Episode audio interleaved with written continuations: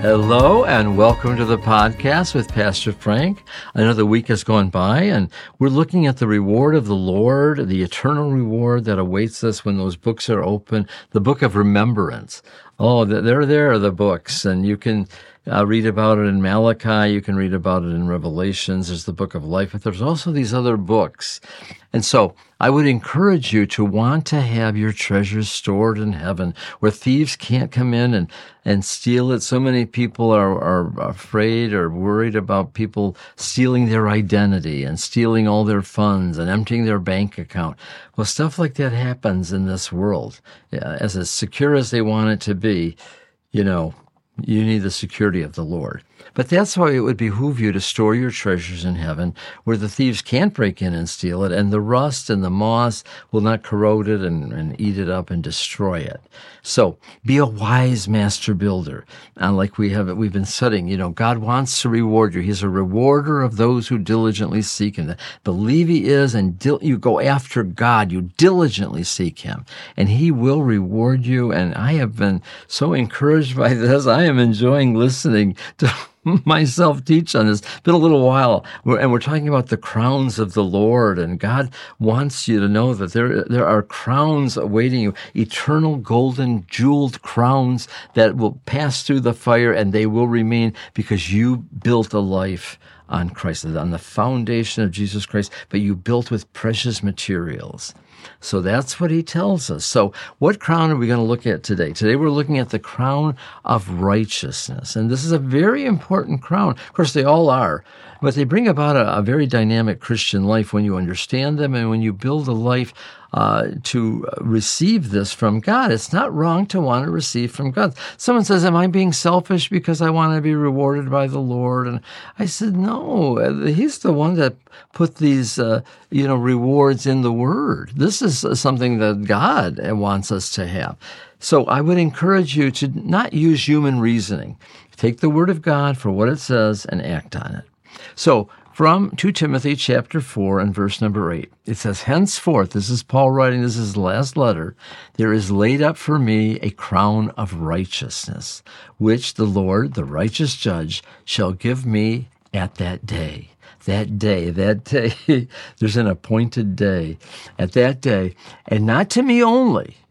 This is a day that's for all believers here, not just him only, but unto all of them who have loved his appearing.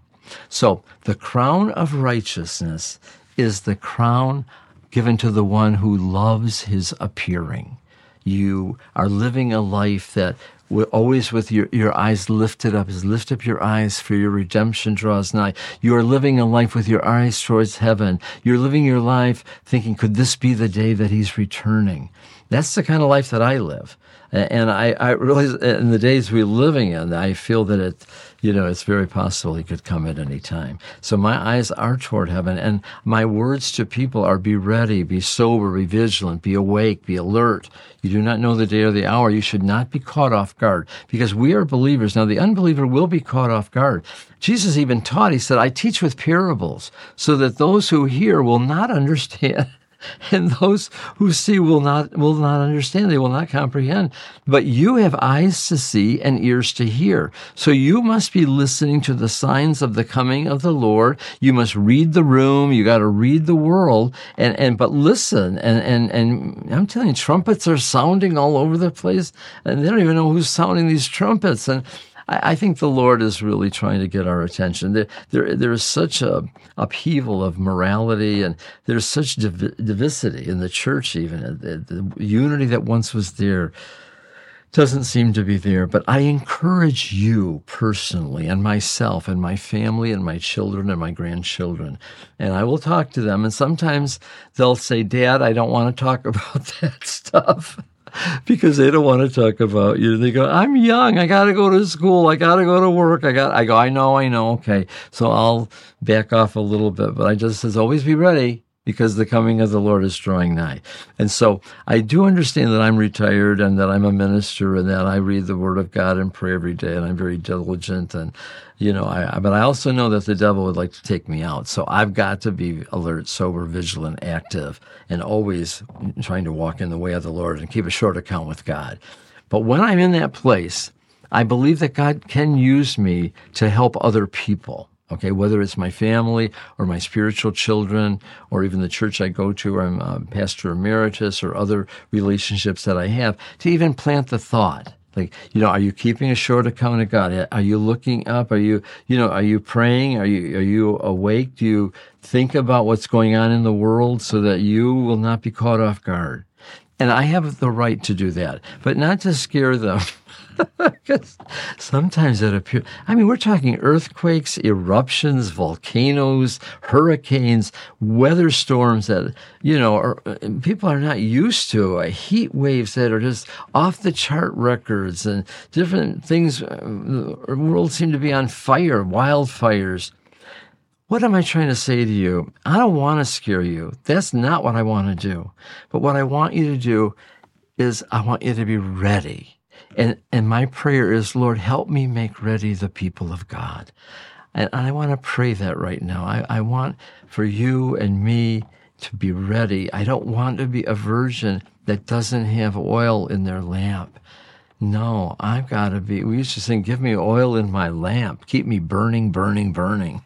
Keep me burning till the end of time. So, Father, in the name of Jesus, I ask you to refill every lamp Mm, fill them, fill their oil, let their oil overflow, let them be baptized in the Holy Spirit, filled with the Holy Spirit, filled with the oil of God, filled with the fire of God, filled with the Spirit of God, filled with the Word of God, filled with the wisdom of God, strengthened physically, mentally, emotionally, spiritually, in right relationships, forgiving all those who've trespassed against them. Let them be ready, Father, and myself, and all of that for the coming of the Lord is drawing nigh. We pray this, Father, in Jesus' name. Amen. I know it's kind of heavy, but we are living in very perplexing times. And this is a time that you can't like cop out and say, well, I don't want to talk about the coming of the Lord. Talk about it, think about it, and prepare to receive this crown of righteousness to those who love his appearing. Amen. Hey, God bless you. I love you. Tune in next week and tell a friend about the program. Bye for now. On behalf of Frank Julian Ministries, we want to say thank you so much for listening. We upload podcasts every Thursday on Roku, YouTube, and audio podcasts, so make sure you subscribe so you don't miss out. If you need prayers or seeking a prayer community, we're here for you. Come join us on our Facebook page, Love, Prayers, and Healing Podcast with Pastor Frank. See you next week.